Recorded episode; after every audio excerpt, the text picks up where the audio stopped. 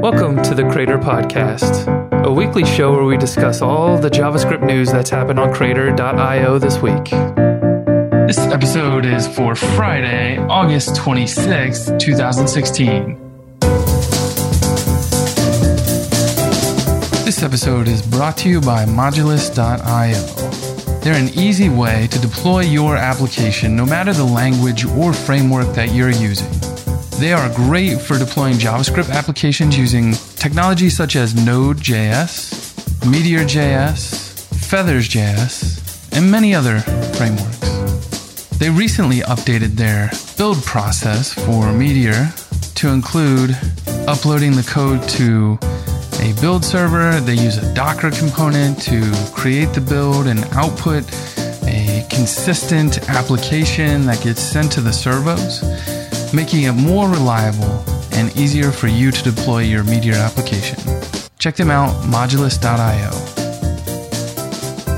Hey there, just wanted to take a quick second to tell you about something that's coming up in November Space Camp 2.0.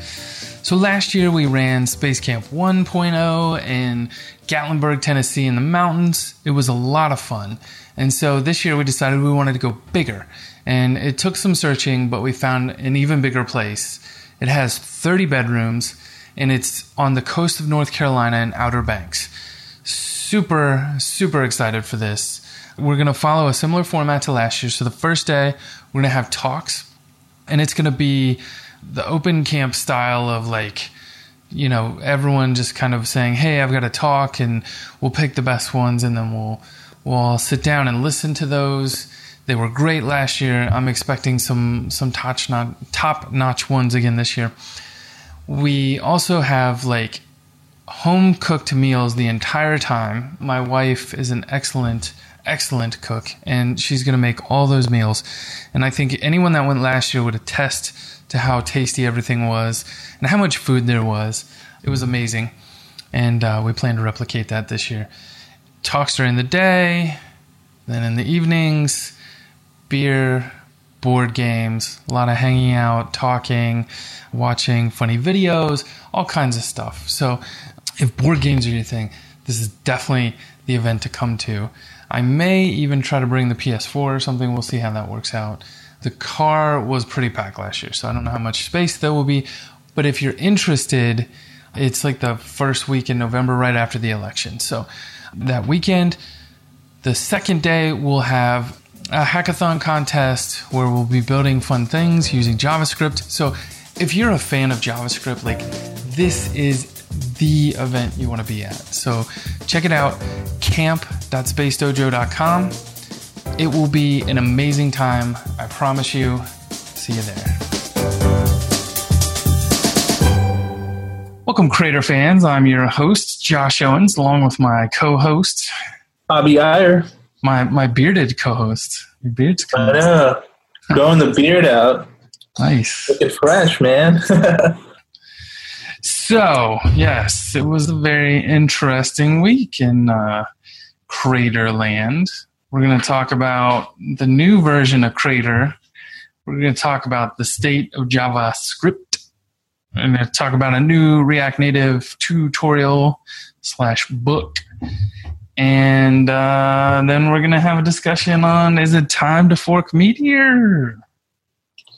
I don't know. let's, figure it out. Yeah.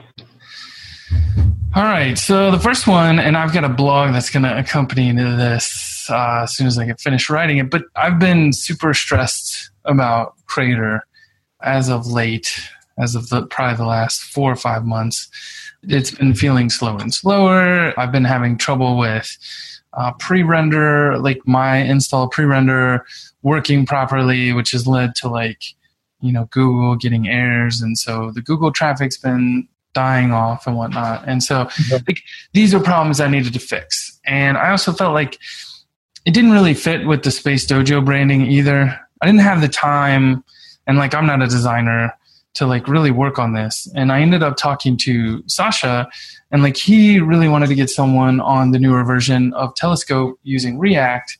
And so he ended up putting together a design probably like two or three weeks ago. And, you know, I've been working on getting it ready, like testing it, tweaking it, making sure it looked right with, you know, the production data.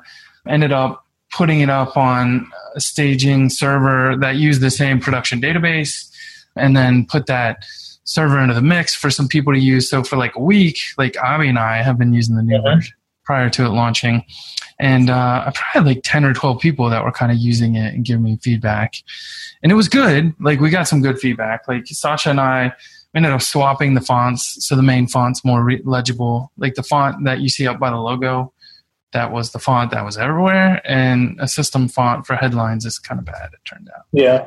Little hard to read. It felt good to get it out there. And like it's amazing the amount of speed. So the major piece that changed is that the entire front end is in React instead of Blaze. Pretty sure under the covers it's maybe using create container. So still using tracker and whatnot. Still using mini Mongo, PubSub, um, but the big piece is is going to be React.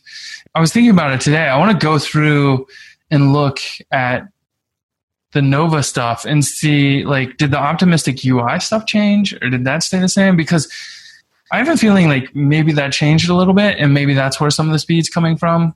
Now when you upvote, like it's just like boom, done, you know? Whereas before it would like sit and chug and chug and chug and then the upvote would happen. And same thing like clicking in to look at comments, like that would take forever and Yeah. anymore. Like Sasha worked hard to get server side rendering to work. So Yeah, you went through a lot of hoops for that one. yeah, he got Fast Render working. Like Fast Render has been working for a while, but he got it working with React and React Router and the React Router SSR package Mhm. that's out there. That took a little fiddling as well because there were some bugs in Fast Render. There's even been a fix lately. So like DDP batching broke Fast Render.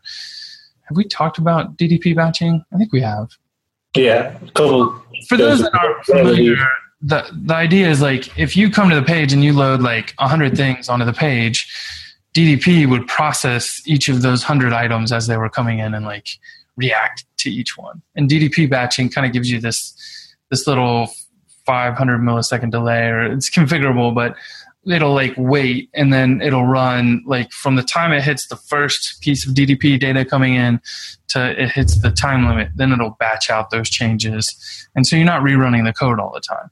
And so DDP batching is actually turned off right now. And I have a feeling if I go back and put in this new version of Fast Render and turn DDP batching back on, like we may even see slightly speedier performance on it, which I mean might be negligible at this point with how fast it feels. Yeah. It's definitely night and day, man. Like, seriously. Like, I mean, aside from the theme, which is very, like, in line with the Space Dojo theme, that's already a plus. And then the speed, where so many people were commenting already saying, like, talking about the old days in Crater, like it was a couple, you know, just a couple days ago, was the old version. Yeah. So I'm pretty excited. Like, it's funny how things can change when you just change the technology, right? Yeah, Just the technology that's actively developed. Yeah. Yeah. I mean, and it's like Facebook cares about performance. And that's not to say like MDG didn't care about performance, but MDG cared about like a whole bunch of other things inside of the Meteor framework.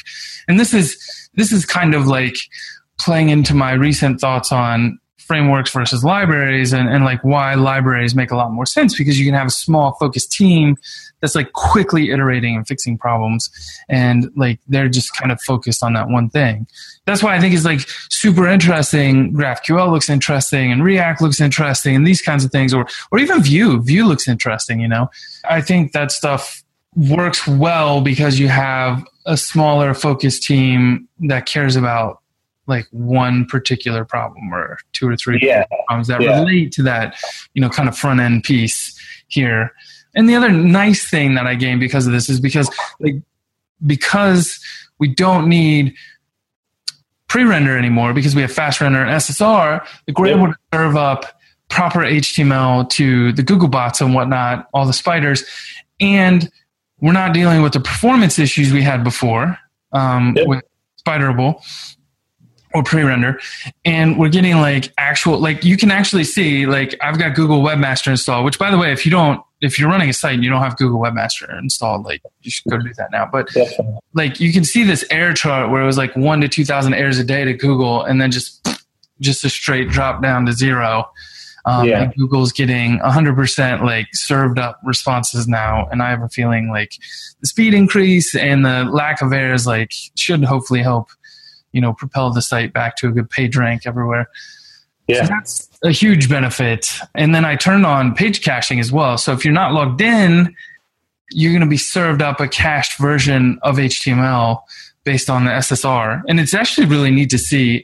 So if you go and the cache is slightly old and you're not logged in, like you'll get that cached version and there's a new post or something or the upvote numbers change, like you can load the page and then DDP kicks in and like the page updates as well. And it's Yeah.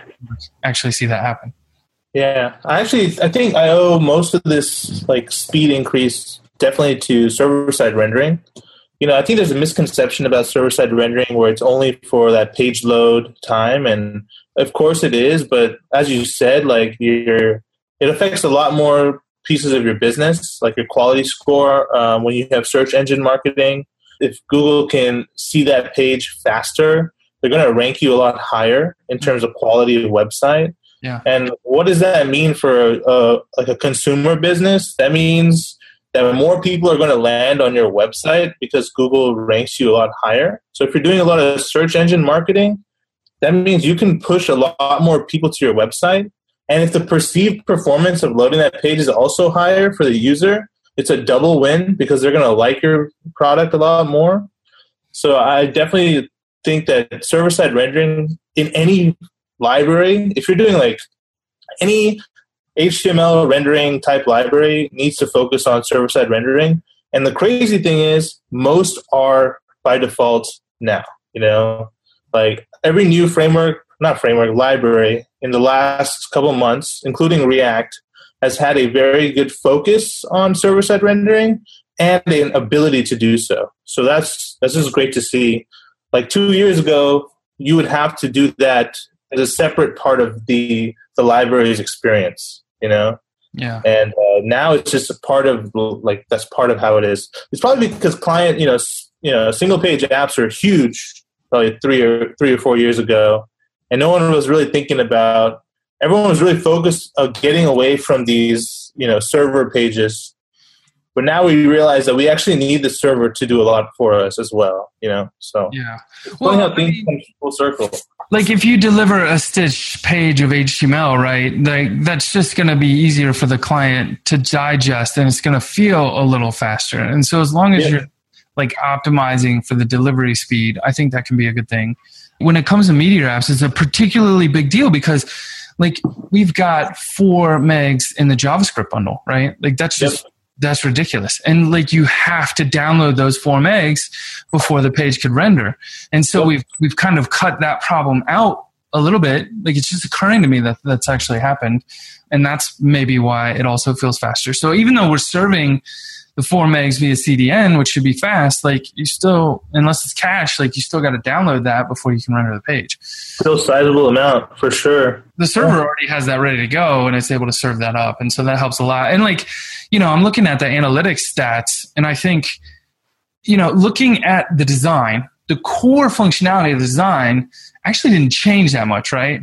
So like Yeah. you still have the main focus of the layout is relevant stories that are like today's top news. And like you click through and read those. And we went from a 76% bounce rate to uh, a 1.3% bounce rate. That has nothing to do with the design. That has everything to do with the page speed, I think. Exactly. So fast, everyone's more willing to click around and stay on the site a little longer. Definitely. They are staying on the site a little longer too. We went from like one second average duration to like 142. So that's like a 68% bump right there, which is pretty, pretty amazing. So So here's the unfortunate thing. There are people like myself that are still an iron router and making the transition. We we have a lot of JavaScript in our apps. Do you have any like recommendations on how to deal with that? Because there are going to be people right now who can't server side render anything because they are legacy code in Iron Router. We get around this by saying anything we want to server side render, like screw Meteor. We're going to use our Express server. We'll just make it happen Yeah. And uh, we have a CDN for JavaScript. We'll just make it happen, and then once the user converts, they're going to do it with the fat page load. You know, but that initial one was fast, but the next one is terrible. But that's just a, that's just a bandage to the to bleeding, right? Yeah. So There's no great answer. So if we're talking like React versus Blaze, like the answer is you can incrementally start to move there. But I think with the router, like there's no super great answer. I Yeah. feel like that's one of those things you can't partially do one way and partially do another.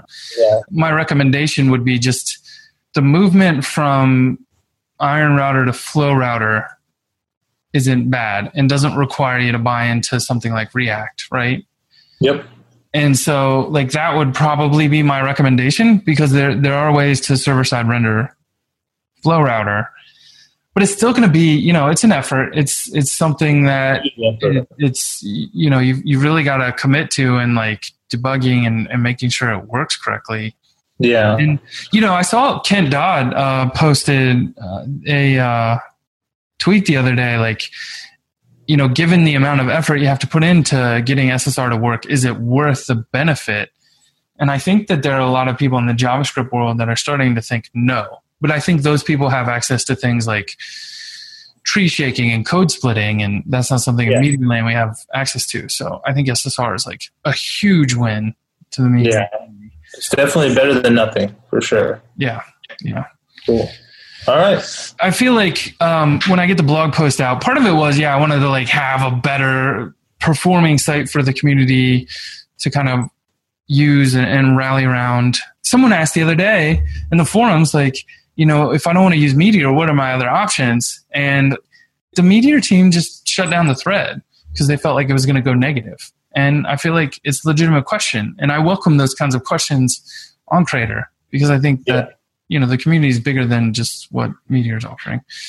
And, and with that, like I'm putting together a code of conduct that's going to be on the site now, and I'm going to be opening up a Slack chat that is uh, free for any Crater fans to join uh, and kind of talk about news stories and ask questions and that kind of thing. So That's awesome. yeah, yeah, I'm kind of excited. So I'm I'm gonna try to get all that done maybe tonight or this weekend and see where it goes. But yeah, that's that's a big thing for me is just trying to grow up the community, I guess, and make it more inclusive and more welcoming and I don't know. Definitely. Speaking about communities and uh, JavaScript in general, uh, Sasha um, has been wondering, he's been having this question is like, what is the state of JavaScript right now in terms of front end frameworks or libraries? And so he sent, you know, it was a couple weeks ago, he sent me this uh, Google Doc where he was uh, putting together questions that he was going to ask the community and there was a lot of great questions. So we, you know, a lot of people chimed in on what to be, what should be asked, and uh, he he launched the survey. It's called like the State of JavaScript 2016 survey, and uh, he got man over like 3,000 responses. It's probably growing now, Yeah. and so that's great. It's great to see that he has a huge uh, community that he can ask. And it wasn't even Meteor people; he just asked people outside of his network, so it wasn't very biased. So that was cool.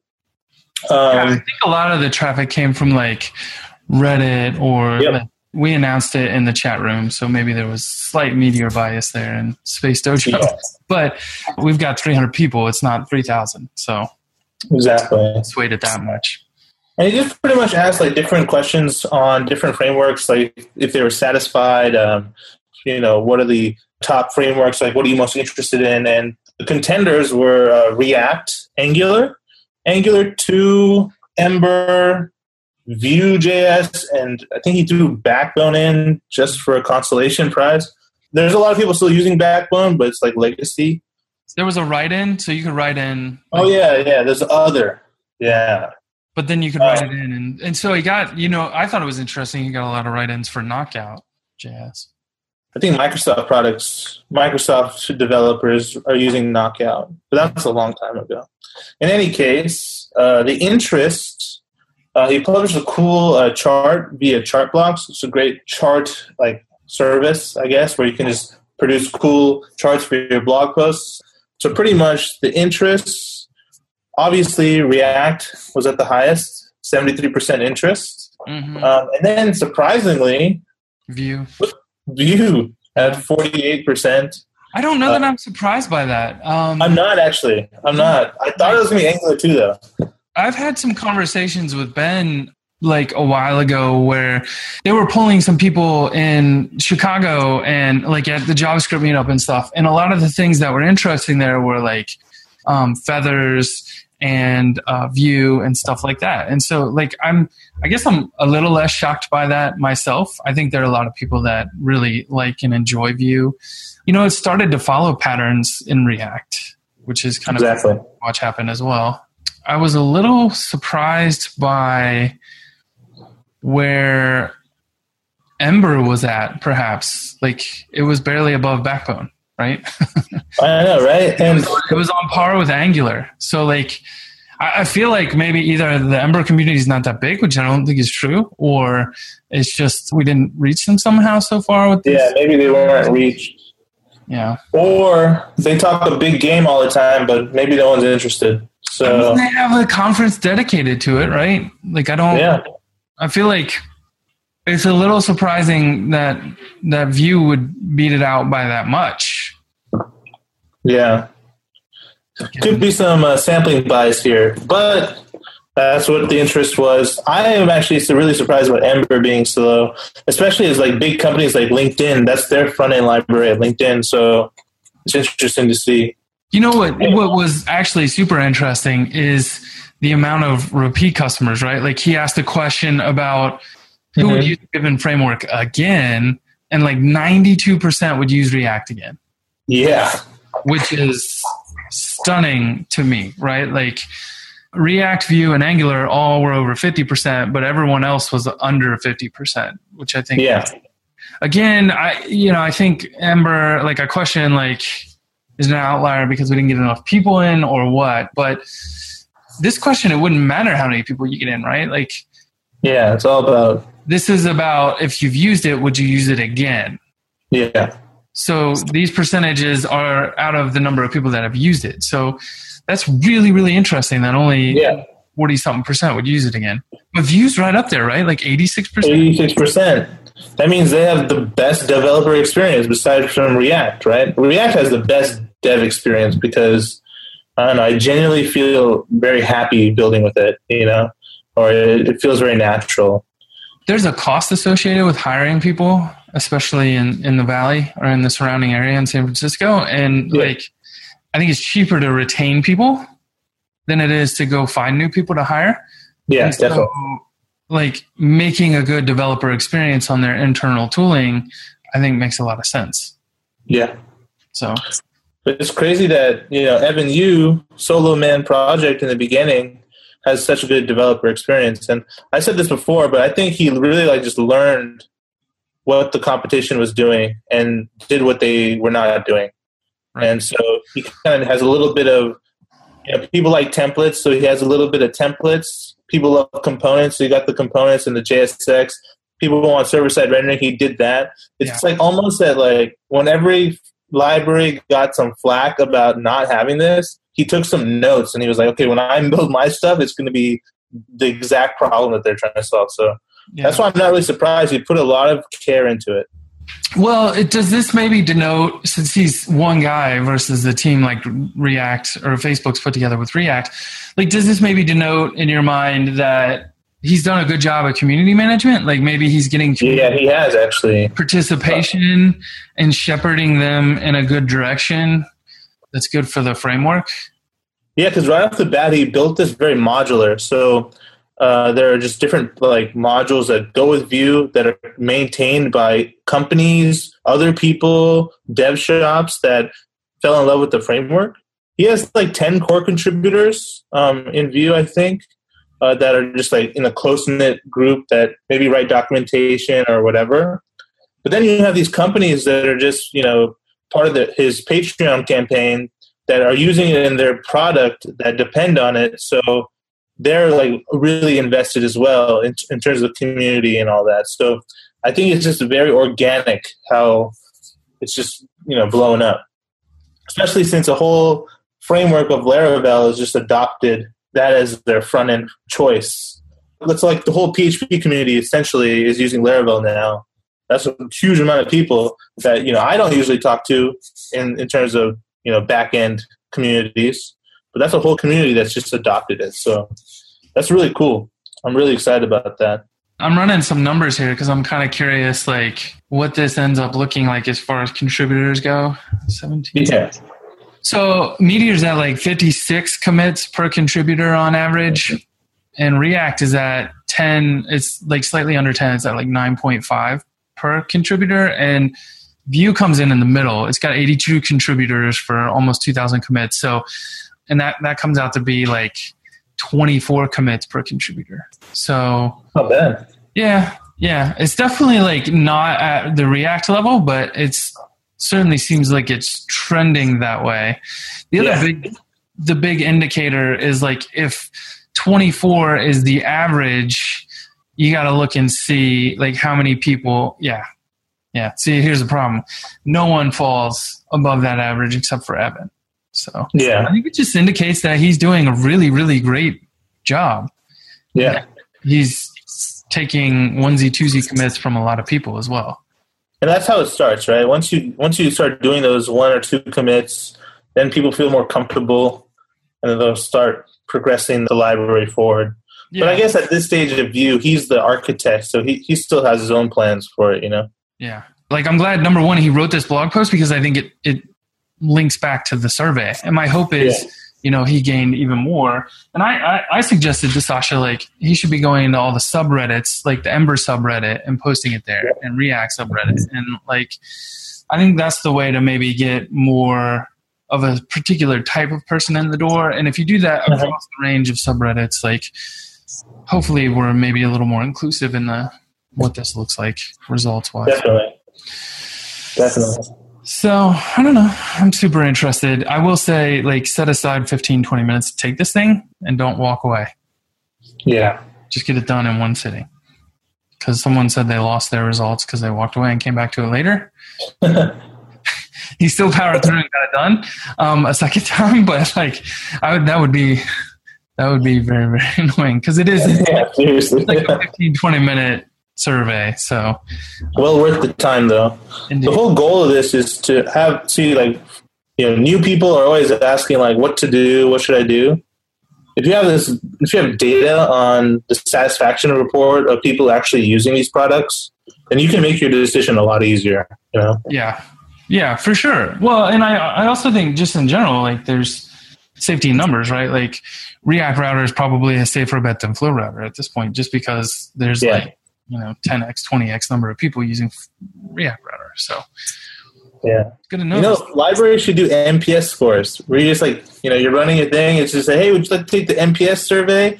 And you just give it a 10 or like six or whatever. That would be mm-hmm. actually pretty interesting as well. So you, as you go. I had an early idea like years ago. I actually had a domain called Plugin Hub, and it was the idea that like you could basically pull in packages from like npm or Ruby Gems or any of these places, and like try to basically get metric scores off of it. You know, like how active is the library, how many people are downloading it, like, and that that would be one of the things that would be really cool to do is like ping people and be like, hey, we noticed you you're using this, like Yeah. give us give us an idea like does this make you happy or sad would you recommend it to other people It makes me sad. Uh, yeah so the next story is from our one of our community members um, tom Yep. tom golden Goldenberg. which we met in new york uh, Yep. cool he is co-writing a book with uh, nicholas brown they're both in new york city they're writing a react native tutorial book and so uh, it looks interesting to me uh, i haven't actually seen a copy of it but one of the, the fun things I, I talked to him a little bit after he posted it on Mhm. Crater was like what are you using to show off some of the the parts of the book like they're talking about user accounts and api integration and mapping i was kind of curious what they were using on the back end and he said they're using something called Deployd have you heard of Deployd No. But to look it up. it's deployd.com no e yeah it's really cool you can build like rest apis and they've got a little uh, DPD WebSocket library. That's that's cool. All right, DPD. You gotta say not confuse it with. I'm familiar here. yeah, they they totally have a front end kind of socket listener that you can utilize so that you can get kind of like the real time updates and stuff if you need it. And they've got awesome. User management, so you can use their little DDP library, DPD library. I just did it to do handle like the login stuff and all that kind of. So I'm it's kind of interesting. Like I honestly, I may want to just read the book just to see like what it looks like with them building a library using this Deployd. Um, do they have pricing on here? That's the one thing. Well, they don't have any pricing, but yeah, that's weird. They should put the price. Tom, you should put the price on the website, man. well, this isn't Tom's thing. Um, well, it's twenty five bucks. Yeah, the book's twenty five bucks, but I was kind of curious what Deployd would cost. As oh, Deployd. Yeah. So yeah, I think you know if you if you're interested in React Native, uh, there's certainly a lot of tutorials out there, right? Like my good friend uh, Scott Tolinski has a like six hour video course that you can take on React Native. So if video is more your thing, you could go do that at Level Up Tutorials, or you could do this, uh, which is buildreactnative.com. You can get this book right now. It's like 13 chapters. Someone I used to work with, Spencer, spoke at CraterConf Mobile Edition, and I think he's working on a book about using React Native and Meteor together. So, you know, you have a lot of a lot of good options available. I love uh, I love books like this where like you're learning things with a goal. Mm-hmm. Like this this whole book has a project that you're trying to build, like assemblies, like a meetup clone or something. Yep, that's cool. You get to you know you buy the book, and then at the end of the day, you get some working prototype that you can then use as reference when you build something by yourself.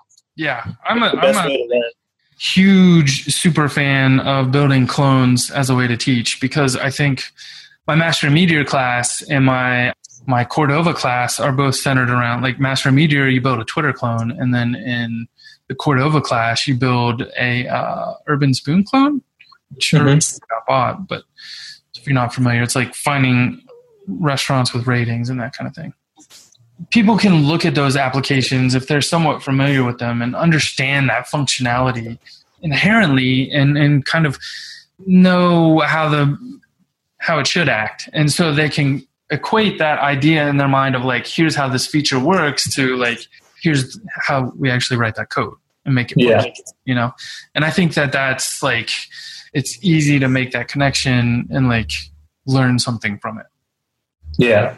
And then you also realize that a lot of the apps are like the same, you know, in functionality wise. A lot of apps do the same things. Yeah. Yeah. There's definitely overlap here and there. Is it time? Oh man, I think it's time. it's time. No, I don't know about that. But uh, our last topic of the day is a, a forum, a Meteor forum post Hashtag called um, "Is it is it time to fork Meteor?" So this is just an interesting topic, as most topics on the Meteor forum get to. That you know, like this this gentleman Ramiz, I think he is just very um, you know, very unhappy with the way Meteor has progressed. He wanted to replace Mongo with RethinkDB or MySQL, and he was upset that Meteor development has slowed down in comparison to the Apollo development. You know, and he's thinking what everyone else is thinking is like, if Meteor development group is pushing changes and they're just slowing down the main part of the framework, what happens to all the people that are using it and does it make sense for us as you know community of meteor to fork it and take it in a different direction. Now from what i understand in the past with forking libraries like iojs and node.js you know that happened and you know they eventually came back together. So maybe a fork is interesting where a group of people go out and build the features that they want to see and maybe they'll come back to, to the main meteor core at, at someday in the future but giving people that option to not use meteor and use maybe a different design or thinking or train of thought of meteor is interesting to me but for me my perspective i run a, a engineering team with a big product we can't take risks like that. You know, fork is as risky as the current product. Well, so I would not risk my you know development on that. You're like you're a medium-sized company, right? That's still taking on like my guess is you'll have another round of funding, and like that's Definitely. the risk you want to take on when you're still like looking at funding. You know? Yeah, and when you're trying to build and move fast, you can't be switching your technology every day because people need to learn new technology and that's the cost of mm-hmm. feature development time and bug fixing time and stuff like that. Yeah. Um, I, I, don't know. This is interesting. It's not the first time this has come up right? And yeah. and we definitely like so i'll say if you're not aware of it there already is a community fork out there right? Like clinical mm-hmm. meteor is a release track and this is a thing that you can do. You can release a version of meteor to the package servers and people can then go install that release and basically they'll be operating on that version rather than the core version that the Meteor team's putting out. So, like Meteor itself actually thought about this and mm-hmm. did something interesting when they allow people to put out their own Meteor releases. I, I think there's a little bit of BS going on in this post. Like, definitely, it, it just smells to me. Like anytime someone says like. React is good for the consultant community. Like I don't I don't buy that. To me, that just tells me you haven't tried React yet. Like I don't like looking at the state of JavaScript. Like I don't think you hit a 92% reuse rate on the survey if it's only good for consultants. And I don't like it's not necessarily easy to get started with either. So like I don't. Yeah. That's actually bad for consultants. The fact that like there's a little more overhead to get get started with it that's one of the reasons like I was so happy with Meteor is because as a consulting company, like we could absolutely pop out apps like every six yeah. weeks to clients and move on and, and do another one. And like the sales team was concerned with keeping the pipeline full. The problem I have with Meteor now is like looking at how things have gone with like the Crater update, like Blaze is terrible. Blaze is really, really actually terrible. Blaze is terrible and it's just like you can't you can't compete. You can't compete with react. And there's another thread that's that's probably worth reading in the forums that i put a lot of thoughts into. Uh, it's like the guy was complaining about react and there again and like I, you, you're not gonna you can't compete. Like there's no way. Even if if mdg decided eh, we're gonna compete uh, with react like there's no way. Um, there's no way their their tooling and their their eye on performance and that kind of stuff. Like they've already captured a lot of mind share and interest and like they're already like their performance is already probably 10x better than what blaze could be. And like they're still pushing that forward because it matters to them. And like facebook literally makes money off you staying on the site.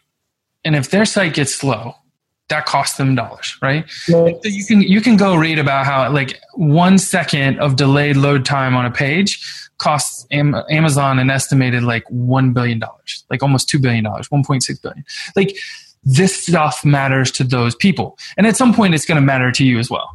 Like yeah, we can absolutely see from Crater like the speed matters and to say that it doesn't, I think, is a little ridiculous. Or to say that it's somehow benefiting someone else, like a consultant, like that doesn't make much sense to me. You know, Meteors, I don't know, they made some weird moves, right? Um, but ultimately, if you look at it at the end of the day, from a dollars perspective for a startup, it makes a ton of sense. Like React will always be better than Blaze. And so why why should you spend time yeah. something like that when it doesn't make a lot of sense? And it's not integral, right? Like there's plenty of other front end options. If you don't like this one, you can go plug in another one. And like that one's probably still doing better than Blaze would do because you have this team, this team of initially like eight people or whatever it's been that were focused on multiple areas and trying to build something. And it turns out like it was a lot for them to care about and work on and build. And they didn't do a great job of separating that out. Like they did try to make Blaze its its own living entity, and it didn't work that first time. And they're trying to do it again, but I still think it's just not it's not going to take off in the world of you know Angular two and React and Vue. Yeah, I just just some of the comments in this thread are just ridiculous. Like, oh, like thanks for the classic Meteor. I'm going to be building Blaze tools, or oh, uh, Facebook's only solving Facebook's problem, and you know, Facebook's- it turns out Facebook's problem is really actually close to my problem as well. same here. I want, I want people to stay on the pages as long as they can, and then I want them to do something that somehow financially rewards me, right? And that's Yeah. everyone's building that. If you're not building that, like you're building a nonprofit, but chances are your nonprofit still needs money coming in the door. Like I just don't Yeah, there's, selling there's a comment here that says performance doesn't matter. Like, absolutely are you a hobbyist, dude? Like, okay. This is the problem I've always had with Meteor community. Also, before I get into that, you know, on Twitter, like people say that we're grumpy old people talking about Meteor, but you know what? I'm gonna keep keep talking about it. Look, Blaze is terrible, okay, and the reason why is, you know, companies like Look Back and um, Classcraft have defended Blaze when I rant about it, saying that you know we built all these libraries and stuff. That's cool. But I'll tell you this from a production standpoint, like you built those libraries and you probably spent a lot of time and effort perfecting those libraries where something in React you could have built the same thing in half the time and like less bugs, you know? Maybe. I, I mean, Yeah, I think definitely, you know. I'll say this: like I felt like Meteor packages were more polished, but part of that comes from the whole mindset of frameworks versus libraries, right? And so I think in the other thread, the the thoughts from a newbie thread, they talked about the integration points. So if you look at like GraphQL and you look at the ecosystem that's springing up around that, like you're getting smart little libraries that are integrating Angular with you know, Apollo and GraphQL, and that's great. But you don't yet have an accounts system that's been built around that, and part of that is like that's out of the purview of GraphQL or Apollo to some degree, right? And like because you're choosing to focus on this one small piece, which is good as a library, like that's what they should be doing, and things are moving in the right direction as a result of that. You end up with like not getting these deeper integrated packages that come along as a framework. And so like that that's part of the problem, right? Like maybe the Meteor packages felt better because they they were easier to install and integrate and use. Um, but at the same time, like I think that now you're running into a maintenance problem because people are moving on and like Meteor isn't as open. You know, the package system is its own thing and not an NPM thing. And so like other people can't benefit from a lot of these packages. And therefore like people move on and things die off. Yeah. And so that to me that's that's kind of interesting as well. And so I think like people look at GraphQL or Apollo and they go like, this is terrible. It's a terrible idea. Like I just I just want Rethink DB. Why can't we just have Rethink DB in the current Meteor ecosystem and make that a thing? Like Horizon went off and did it. Like why can't we just do it in Meteor? To me, the realization that you have a backend database driver and you build a front end database driver like Mini Mongo, you start Yeah. to realize like ah crap like i've got to now officially support a second database driver on both the front and the back end you know Yep. the back end is slightly easier to do because you can rely on node but at the same time like you now have to make sure that it serializes correctly to ddp to flow across the wire and then you have to have a new cache on the front end or you say screw it you get mini mongo on the front end right and you just have this like sure you can have rethink db on the back end and then you just use mongo syntax on the front end and it's like Yeah. It's weird, right? it's kind of weird they actually spent time right working on rethink db they spent time working Yeah. on postgres and trying to figure out is there a smart way we can do this and they went yeah actually we can just do graphql and redux store and bob That's it. Call it a day. yeah i feel like it's interesting and they're moving in the right direction but if you're you know building a production app like it maybe feels a little weird still with apollo as the option and it definitely like i gotta say i spent some time outside of the meteor community and it's you get analysis paralysis and that's the danger of living outside of meteor is like figuring out how to wire together all that stuff and like it's a one-time thing for each app but it still feels like maybe a little daunting Yeah. like I got to figure out how to do Webpack, and then I got to figure out how to make like React, talk to GraphQL, and you know make all these things happen. You get a lot of that nice stuff from Meteor, and so I guess I get it, but at the same time, like at some point, you're building something for someone that's going to bring value, and like you're gonna you're gonna run into problems with Meteor in the long run. I think.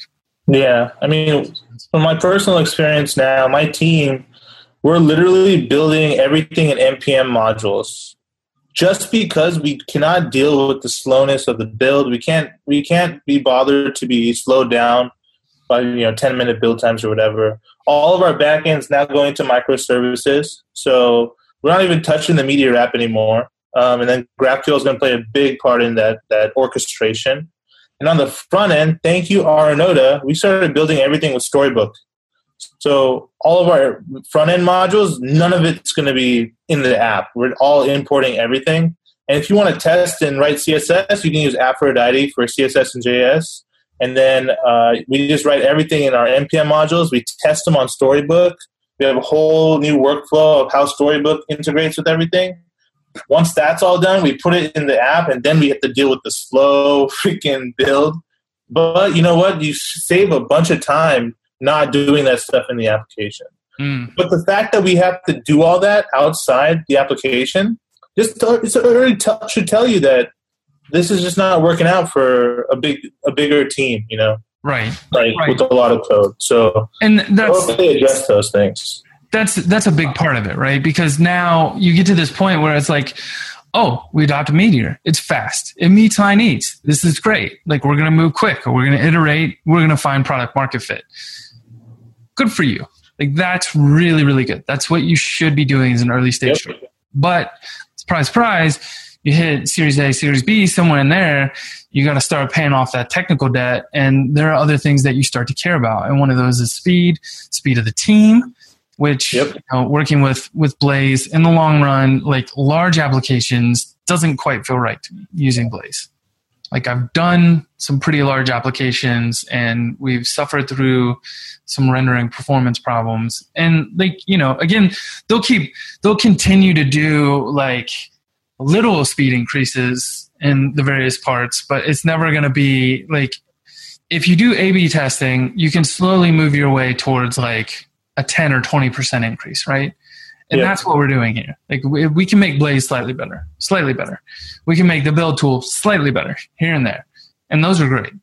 But, you know, unless we go back to the drawing board and do a complete redesign, like that's the only way you're ever going to be able to do like a major, major speed upgrade or a major, like, you know, in the A B testing world, conversion improvement. If you do a redesign, chances are you might be able to capture like 50% increase in sales or something we're at this point where we're maintaining a lot of legacy stuff. Like absolutely someone like Rethink DB can build horizons quickly because they're building, you know, that that 80% portion which you can do quickly and it's going to take them a long time to get that that other 20% polish that they need to make it really good. But they're also not dealing with the legacy at this point. Like you know, if you just started again today, I think you could rebuild Meteor pretty fast, like the core of it, using yeah. pre-built things like Passport and React.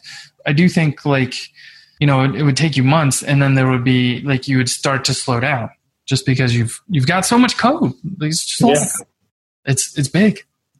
It's big. It's a big undertaking too. Yeah. So but they're doing it. I, you know, I'm I'm curious to see what kind of speed improvements we get with one four two. Um, yeah, I hope they're big. Because Knowing Ben, they'll be good. Yeah.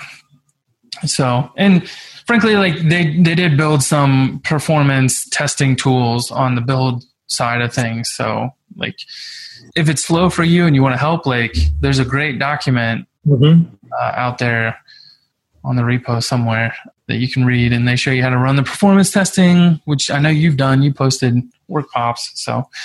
Yeah. So here's the thing i'll say. I don't think it's time to fork it. Um, i think you're gonna you're gonna have a bad time.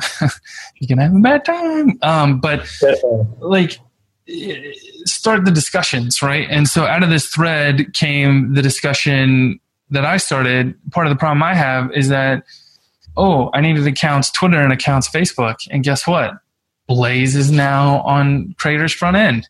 Do you need Blaze to do anything? No. But part of that JavaScript bundle that's being delivered, and that's a problem. You know, I, I worked off an issue from the discussion and started talking and just doing some investigative work and posting my findings here and there over the course of like two hours and ended up tracking down where the problem was. I think we've got a solution that maybe we can fix in Meteor 1.4.2 or 1.5. It seems attainable. So, like that, but that's what it's going to take, right? Like Meteor itself, they're not going to fix that. They'll say, yeah, we think it's a problem. Yeah, the solution looks okay. You should go do it. And that's a lot of what's going to happen going forward. Yeah. You need to be okay with that. Yeah. Essentially. Whew, that was ranty. I don't know. I apologize, listeners. that felt a little ranty. You should know where it's going, right? And I think if you listen to this show, you maybe have an idea where a meteor's heading. Like it shouldn't be a shock to you that when you go look at the commits page, it's all Ben Newman. and it shouldn't be a shock to you to see like Abernix or Lauren or someone uh Losab, Lausab. I don't know how you say his get handle, but other people like chiming in on on the threads that you're in because they're they're trying to build that community involvement and governance and that kind of thing. So it's slow, but I think it's Yeah. thanks for listening. That's all I got this week. Let's try something. If you enjoy this show, we, we posted on Crater now with the new design, and you can listen to the podcast on the Crater site. But if you enjoy the show, tweet about it. Let other people know about it because that's the only the only way people find out is Yeah. you sharing it in some way, and we super appreciate that. And if you have questions, like we'll have that Slack chat up soon, and Abhi and I will be in there. You can post your questions in there, post them on Twitter. Like we'll be happy to like I would love to do a little segment on here where we answer questions for a couple minutes. So absolutely get that stuff posted like at Crater Podcast on Twitter. And then of course you can go to Patreon, P-A-T-R-E-O-N dot com slash meteor club um, and help support the efforts like editing and that kind of thing. Because we, we have a an audio editor and I've got a an assistant that posts this stuff because I'm terrible at remembering all the little things. So I let them handle that. I just rant and then save the file and give it to them. Yeah. So So tweet us and stay tuned for that uh, Slack chat. It's gonna be great. yes, super excited. All right, guys. See you next week. Yeah. This has been a Space Dojo production. You can find out more information about Space Dojo at spacedojo.com. It's easy to join the mailing list and stay in the loop. That's S P A C E D O J O dot com.